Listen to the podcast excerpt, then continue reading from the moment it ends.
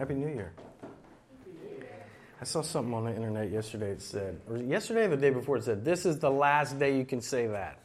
I mean, it's just a nice expression. How about all year long? That'd be weird. But um, Happy New Year anyway. Glad that you're here.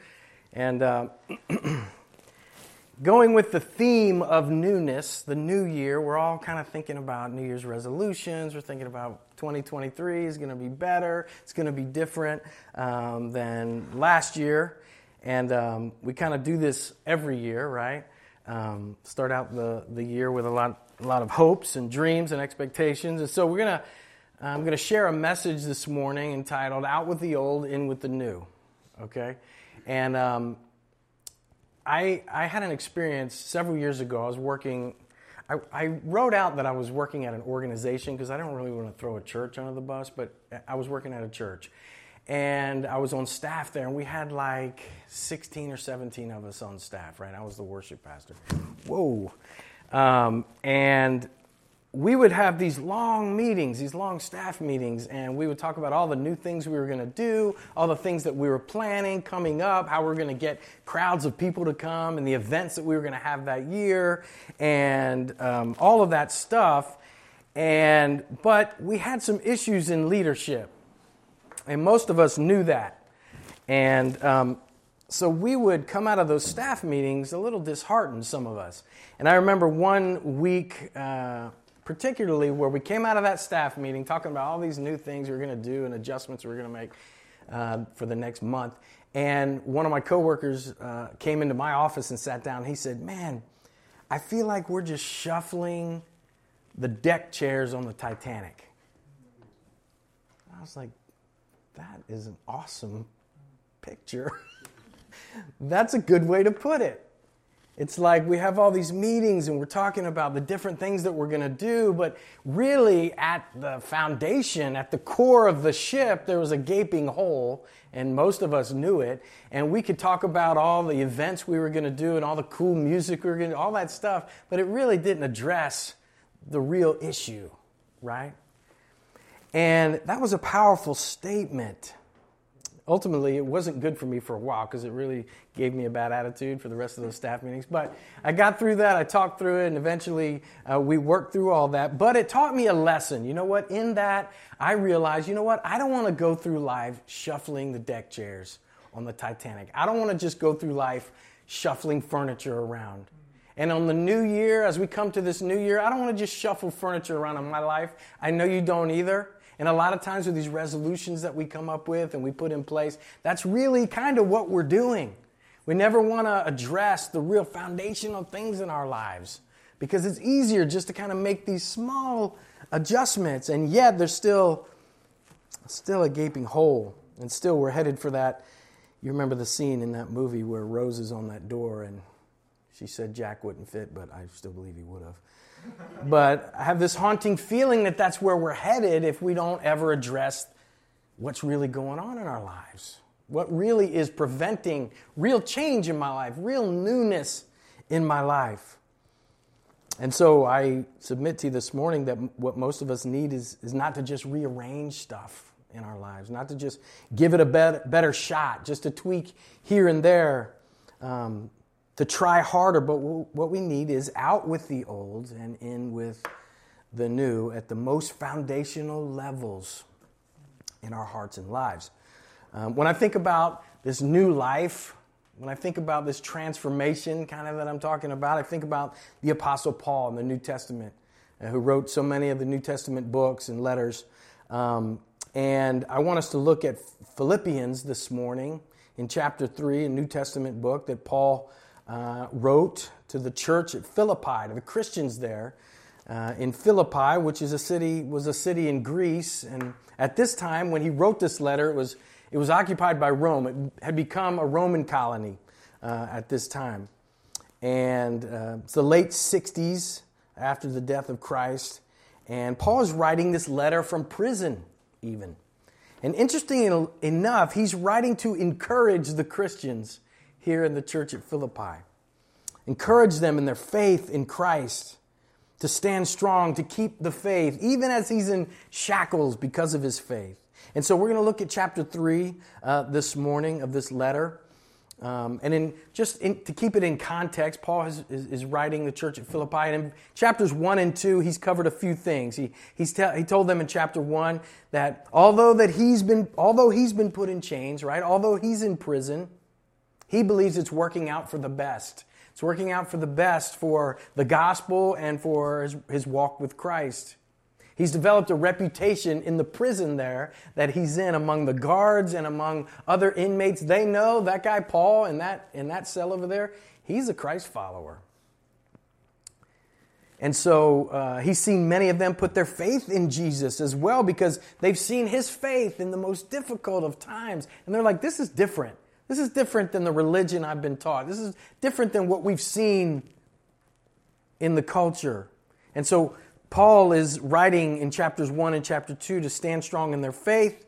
Um, he says, um, he, says uh, he encourages them to live their lives with humility, with grace to those around them, uh, to show Jesus in the way that they treat each other. Uh, he continues uh, the theme of living in such a way that demonstrates Christ with humility and love. And so we pick up in chapter 3, and I'm going to begin in verse 1. I told uh, Alex a little bit earlier today, I'm, I, am i am doing this one a little bit different, this message. I have a certain way that I go through my notes and prepare, and so this is totally different. So if I end up in left field, you know, it's, that's why. I'm trying to free myself up from notes a little bit. So what I'm going to do is we're just going to start in, ch- in chapter 3 and verse 1. We're going to walk through 14 verses in chapter 3. And the, the, the, verses will be up on the screen. You can look on your device or your, your uh, book if you want, uh, the scriptures. And let me encourage you to do that if you haven't. Um, and we're just going to walk through a few verses at a time, and I'll stop and kind of uh, expound on those verses, and we'll, we'll work our way through the, the passage that way, okay? So let me pray uh, for us, and then we'll begin in verse 1. Lord God, be glorified this morning. God, none of my wit, uh, none of my um, personality, none of that matters. None of that will give us an eternal change in our hearts and lives. None of that will have eternal impact. But God, if you would speak through your Spirit, through your word, and through your servant, God, we can be new today. And so, Lord, we, we ask you to speak this morning and help us to be here, uh, not just hearers, but doers as well. Lord, may we open our hearts, let our defenses down, Lord God, and allow you to move in our hearts in a powerful way, Lord, like we know you can do. And we pray that in Jesus' name. Amen. Okay, verse 1. Paul writes, Finally, my brothers, rejoice in the Lord. To write the same things to you is no trouble to me and is safe for you. But look out for the dogs. Look out for the evildoers. Look out for those who mutilate the flesh. For we are the circumcision who worship by the Spirit of God and glory in Christ Jesus and put no confidence in the flesh. Let's stop right there.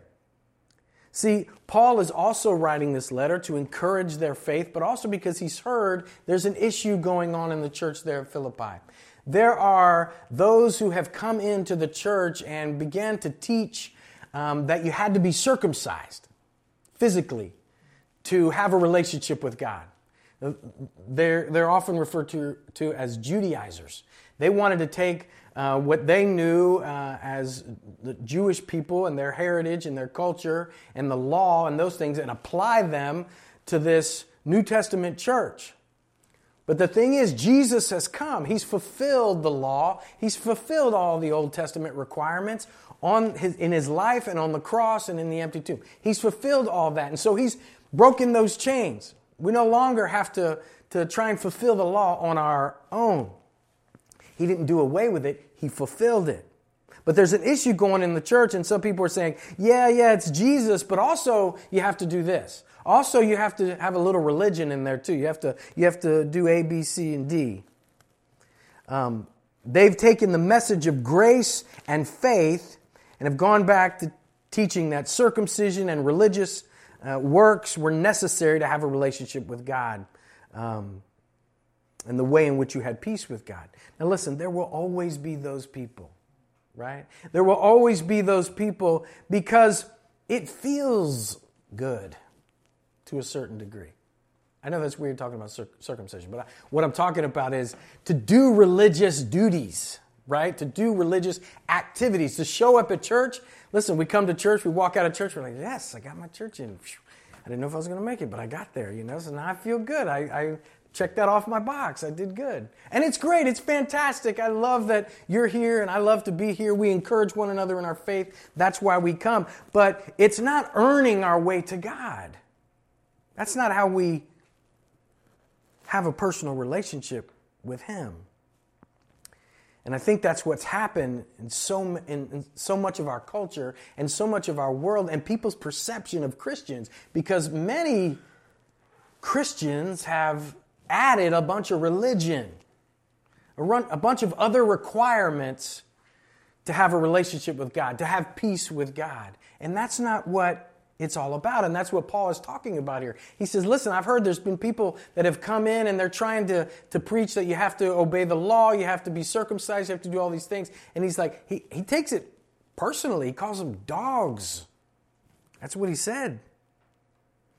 And he says in verse 3 that Christ came so that by faith that circumcision, that act of obedience, that act of faith was accomplished on the cross of Jesus Christ. He accomplished that. And so it's faith uh, that makes our hearts circumcised. See, like we've done with so many other things, we've taken religion, we've taken some things um, that God has even said, even out of His Word, and we've, uh, we've twisted it to fit our own, um, our own purposes.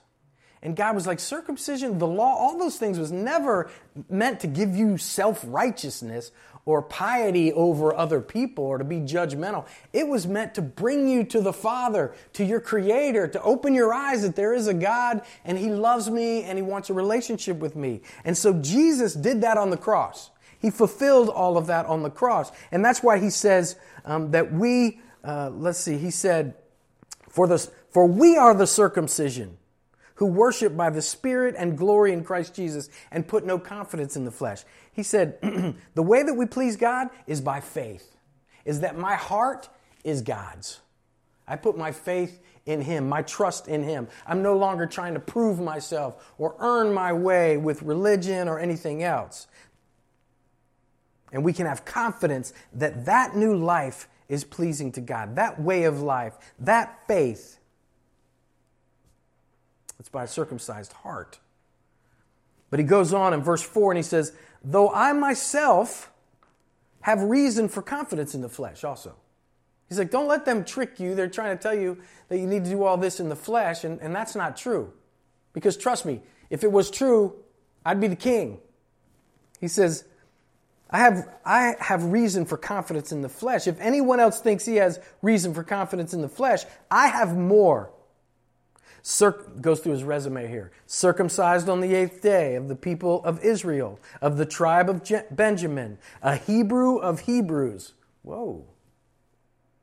As to the law, a Pharisee. As to zeal, a persecutor of the church. As to righteousness under the law, blameless.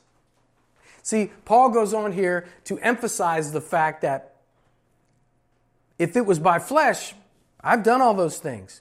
I, am an influencer. I, uh, I was, I'm an important guy in the church. I know he didn't use a, they, they didn't use the word influencer back then. But for his day and age and for that culture, Paul had quite the resume, right? He was at the top of his game, top of his best in his field. He had every reason to boast in the flesh. Hebrew of Hebrews. See, and all the, the, the things that um, the Jewish culture, the people of Israel, the religious uh, all the requirements they had, he had checked all those boxes. He was, he was a powerful leader in the church. He had respect from his peers. He had fear from the people. And he also had a pretty vicious reputation when it came to the church. Remember the stoning of Stephen?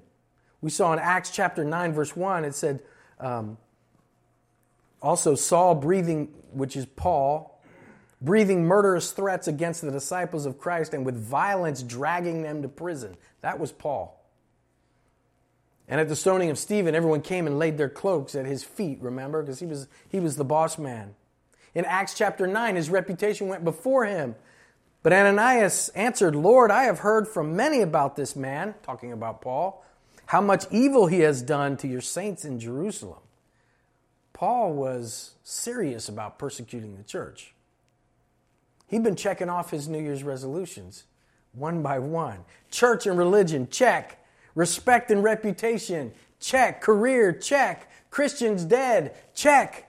That's what he was all about. That's what was important to him. And in his culture, in his day, that got him respect. But see, in these first six verses, Paul is saying, look, there's going to be a lot of people that try to tell you it's about religion. They're going to try and tell you that you aren't enough. They're going to try and tell you you need to, to do this or, or this, X, Y, Z, for God to love you. And Paul takes that very personally because he's been there. Paul knows that the result of that that self righteousness is not peace. It's not a walk with God, but it's tempting. Listen, I grew up in church. I've had plenty of religion in my life. And it doesn't last. When it comes about, when it, when it becomes about paying my alms or doing my duty or my penance, when it comes, comes to doing, going through the motions in church, stand up, sit down, stand up, say this, say that, it's empty. And we all know that. Paul is saying, I did all of that and I was the best at it and it was useless. But here's the thing this morning if you're looking to do better this year, to be more religious, maybe get some more religion in your life, go to church more often, although I want you here because we gather together to encourage one another, like I said. But coming here is not a part of a checklist. It's something else we're going to talk about here in a second. And here's the thing why does this bother Paul so much? Why does God reject our good works and our self righteousness? It's because God created you and me for a relationship with Him. and listen, that is weird in the world today. That's weird because it feels good. It, it's, it's more comfortable to just kind of do our thing, check the box, and, and move on with life. When you start talking about having this relationship with God, about Him knowing me and me knowing Him and me growing in my understanding of His will and walking, that, that's, that's all weird to the world. But that's exactly what God created us for to love Him and to be loved by Him, to experience that.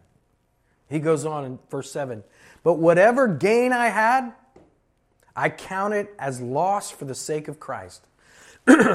Indeed, I count everything as loss because of the surpassing worth of knowing Christ Jesus my Lord. For his sake I have suffered the loss of all things and count them as rubbish, in order that I may gain Christ and be found in him, not having a righteousness of my own that comes from the law, but that which comes through faith in Christ, the righteousness from God that depends on faith. Paul is saying here, out with that, out with the old. All that I was holding on to for life, I have to release my grip on. I let go of it because I can't have what really matters in life, gripping so tightly to these temporary things, keeping control for myself. I can't hold on to what God has for me and, and, and, and to Christ when I've got deck chairs in my hand all the time. You can have anything in life if you will sacrifice everything else for it. You know who said that? Peter Pan. But there's some truth there. We can have anything in life. We can have a walk with God Almighty through Jesus Christ if we will let go of everything else. We're much more comfortable with religion and ceremonies. But God's called us to walk with Him, to have a meaningful relationship with Him. And that's exactly what Paul is talking about here. He says, I've done all the other things. I've tried. I've done religion. I've done all that. And I count it as rubbish. It's like garbage. It's useless. And somewhere we all know that too. I heard a comedian recently uh, on TV, and he was saying, he was setting up a joke, but at the beginning of the joke, he said, You know how you're going along and all of a sudden you feel that, that emptiness inside that we all have, and it's just like, this is life is meaningless, and oh man, we're all headed for destruction. Uh, uh. he goes, Then you pick up your phone and you distract yourself and you try and text somebody or look at a TikTok or whatever. He's like, we try to distract ourselves because there's something in us that knows, like, this is meaningless. But it's not. But here's the thing God will not pry your hands off of your life. He calls, and He calls for us to respond. It's called faith. It's saying, you know what, God? I do not have faith in the things that I can control. In my decisions, in my ability to, to plot out this new year or this next day and, and prioritize my things and get myself better into a better. I, I don't trust in me, God. I trust in you. I need you to lead my life. It's a life of faith. I was in the Air Force years ago and I worked on, I was a mechanic on uh, airplanes. And there was one, I used to get in a launch truck, they called it. Right before trucks, uh, airplanes would take off, they would taxi out and uh, to go on a mission, and we would be in a truck. Somebody from each shop would be in that truck. And so I was an electrical environmental specialist, so I worked on all the electricity and all that stuff. And so when they would fire up the jet, there was a checklist that the pilot had to go through to get control from the ground equipment to the airplane itself, the aircraft. And so if you didn't do it just right on the checklist, it wouldn't it would just stay controlled. You would stay on ground power. You wouldn't convert to the aircraft power. And there was this one time where um, the the colonel called me over there and he was having a hard time getting through and you have to be very careful because you don't want to offend him because he's a colonel and i'm just an airman um, but i would talk him through that list. And here's the thing. This is what it always came down to every time. He would tell me my ac generator the power won't take over. The, the jet something's wrong with the generator. And i said okay sir let's just walk through it. Every time we went through the checklist it worked. He said, What happened? Well, what happens is you can turn on the power, but if you don't turn off the external power, if you don't shut off the ground power, where you're getting that source of power from, then the jet won't take over. It stays on there. And he didn't want to do that. He didn't want to flip that switch off because all his mission information, everything was loaded on that computer, and he was afraid to lose it. And I said, Sir, if you don't turn that off, you will not take the jet will not take over. You'll not have power on the airframe. And that's the thing with our lives. We can't try to just have God as part of our new year. you know what I'm saying? It can't just be a resolution. God wants our lives. He wants us to let go of our lives and say, and say, God, I don't even know what that means. But I know I want you in charge of my life. That's faith. It's not, it's not, we don't figure it all out we come to him by faith. We say, God, I let go. I realize that I don't have the answers, and I trust in you. And that's what Paul did. He said, Man, I had it all. I had prestige, power, everything. And I let go of that because I realized it's garbage compared to knowing my Creator, knowing why I was created, having peace that passes understanding. and he goes on in verse 10 and says, He's let go of it all Verse 10 that I may know him and the power of his resurrection, and may share his sufferings, becoming like him in his death, that by any means possible I may attain the resurrection from the dead. At the beginning of that, in verse 10, he uses the word that. That introduces what they, what's called a purpose clause, right? Meaning all of this, all that he's been speaking about, all that he's been writing about, is essentially for this purpose what he's going to say next. He's saying, I want real life. I want life to the fullest possible degree. I want to know God. I want to have purpose and meaning in my life.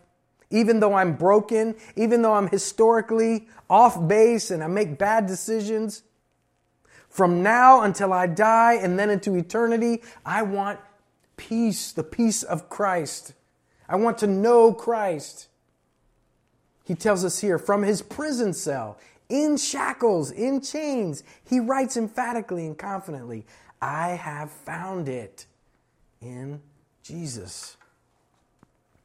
And he says in verse 10 and 11 what it means to find it in Christ, right? He says in verse 10, that I may know him. So that's first and foremost. He wants to know Christ and the power of his resurrection. What does that mean?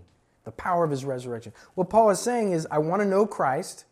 I want to know what it means to be set right with God, to have confidence that when God looks at me, he approves. He loves me. Now that's a that's a big deal because God is perfect and holy and I'm not. So to have God look at me and, and say, well done, to say, good and faithful servant, to say that he loves me, cares for me.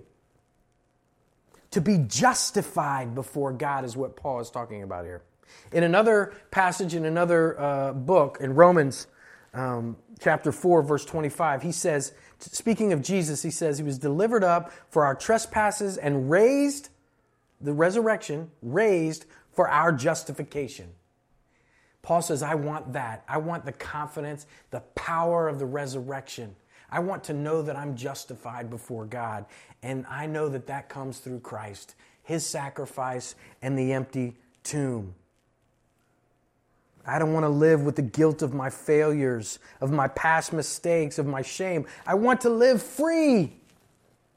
That's a great resolution, if you can get it, right? I want to live free from all my mistakes, all my rebellion, all my shame. It's in Christ.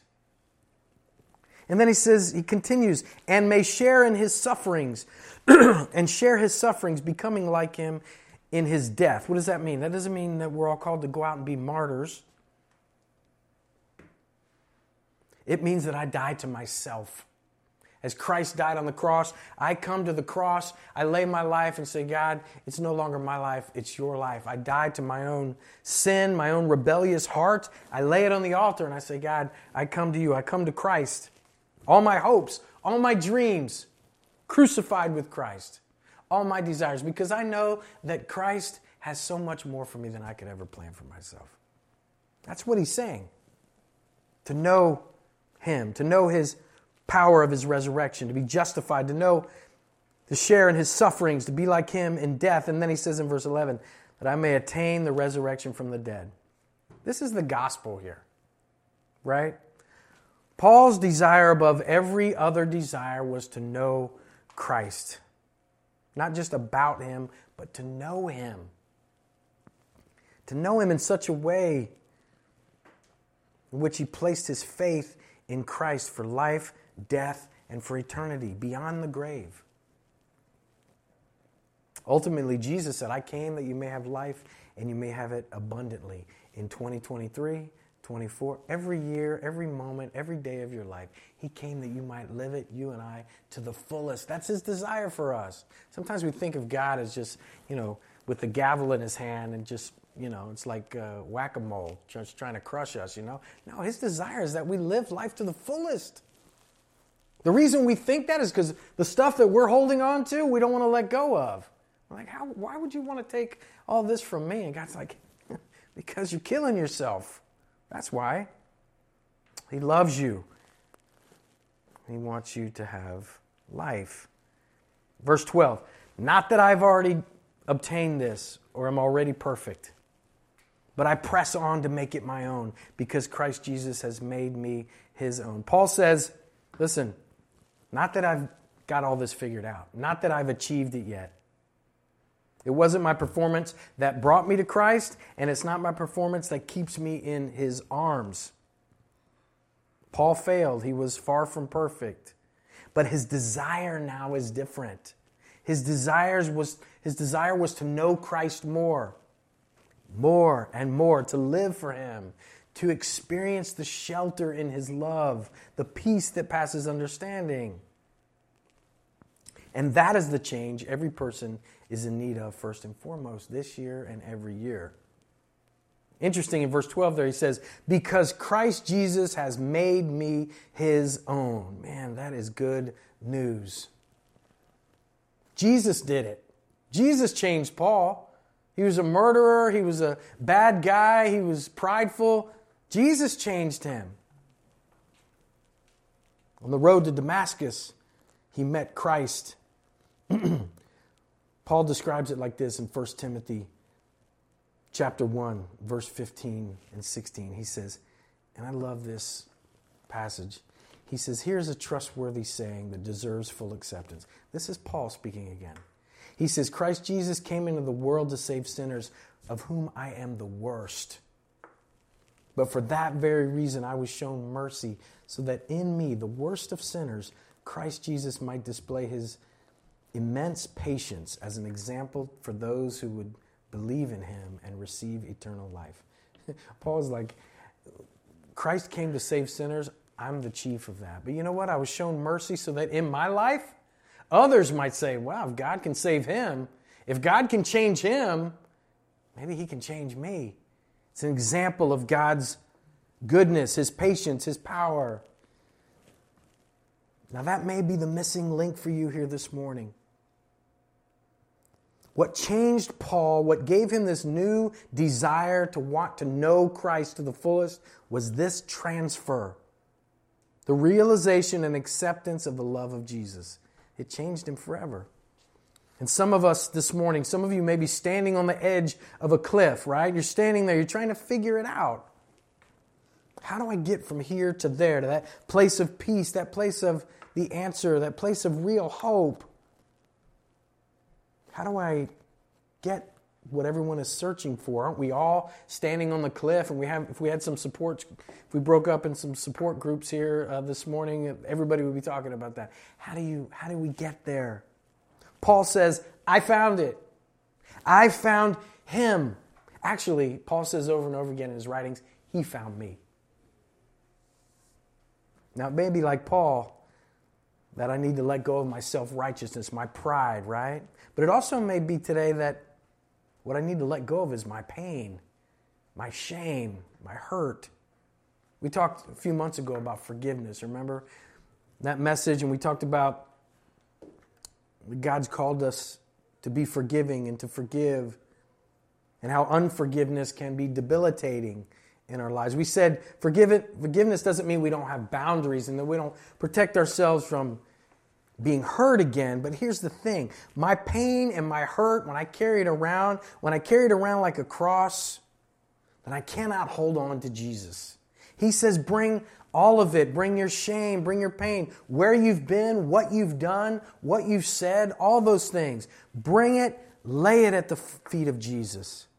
Cast your cares on Him. Because otherwise, we go through life living in reaction, right? My life is based on reaction, reacting to how I've been hurt. And so that, that makes me set up boundaries and create things in my life and pursue things. It, it seems right, but it's not ultimately healing, it's not freedom. I'm being, I'm being pushed in certain directions because I'm reacting to what I've been through or my own shame. Jesus wants to free us from all those things. He says, Cast that on me. I had my own moment with this. I had my own moment when I stood on the cliff and someone told me, someone shared with me that God had the missing piece. What I was missing was Christ, and I saw it in their lives. And Christ gripped my heart, and I knew He was the answer. I didn't have it all figured out. I, I couldn't understand every single theological aspect of it, but God gripped my heart with it and I knew it was true. And I wanted to know more of it. More religion this year, better health or a, a different diet, working harder, looking for a new relationship, even just working on myself this year. All those things are simply rearranging the furniture if I am not changed at the core of who I am, my purpose, my aim in life. And this is what Jesus came to do, is to give that to you, to make you his own. I encourage you this new year, if you realize there's that voice telling you that you need more spiritually, something deeper, more meaningful, and you're standing at the foot of this overwhelming mountain of religion and spirituality and self help, etc., etc., you may be like, Where do I start? The answer for every one of us is to put your faith in Christ. Let Him change you, He will change your desires. He will change you. I'm standing here living testimony of that. Verse 13, he goes on as we close Brothers, I do not consider that I have made it my own, but one thing I do, forgetting what is behind and straining forward to what is ahead, what lies ahead. I press on toward the goal for the prize of the upward call of God in Christ Jesus. This is where Paul says, Listen, I've ha- I have all that in my past. Everybody knows about it. Ananias, the one who said this guy, he was killing Christians and all these other people talk. None of that mattered to him. He said, I'm letting that go and I'm pursuing Christ. I want to know him more. So let me encourage you today. If you've not put your faith in him, if you if you if you're seeking to find it in all these other things, stop. He's calling you. Come to me, come in faith. Cast your cares on me. There's no earning peace with God. And that's the interesting part with this. That relationship that you and I were created for, it's given by grace, by God. We accept that by faith. So there's no earning it, right? But then we have a choice each and every day, Christian. We have a choice every day to walk in that grace, to live life to the fullest because of the God, because the God of the universe has given us his very presence through his spirit or to continue to do it on my own. Listen, life is short. Did you see that? Did you see that Buffalo Bills player this past week, Hamlin? We were watching that on Monday Night Football. That was crazy. Man, we, we began to pray right then, praying for him, praying for his family. Everybody's talking about what caused it, how it happened. That's beside the point. We are all a heartbeat away from whatever is next. And the question is, am I prepared for that? As Paul talks about here, what lies ahead? The resurrection from the dead. What comes next? Is that that darkness? Is that that place that we're driving along? We go, oh, I'll just push that away. Let me look at my phone real quick. God doesn't want us to live in fear, doesn't want us to live in confusion. He loves us and has a plan for us forever. We don't have to fear death. Christian, what is your life? What is your focus this morning? Where are your hopes and dreams? Is your relationship with Christ just something that was a prayer years ago? Are you kind of in cruise control in your faith? Or is your passion to know Christ, to know Him more? Listen, everything in life, every situation, when I counsel someone who's going through a really difficult time or, or has experienced trauma or something, I don't have answers, right? I go through those things myself as well. But one thing I know that God's word tells me is that in every circumstance and in every situation, God wants to give me more of Him. So, whatever else is happening, He's calling me closer. He's calling me to, to push those other things, those less uh, important things in my life to the wayside and put Him first and foremost and draw near to Him. I pray that will be your goal in 2023 is to know Christ more. You may be, you may be early in the journey. You may just say, "This is interesting. I want to, I want to find out more." Stay on that journey. Pursue Christ.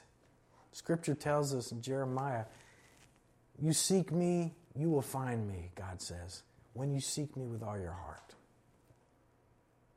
This morning, I, I pray that You'll put your faith in Christ to make you new.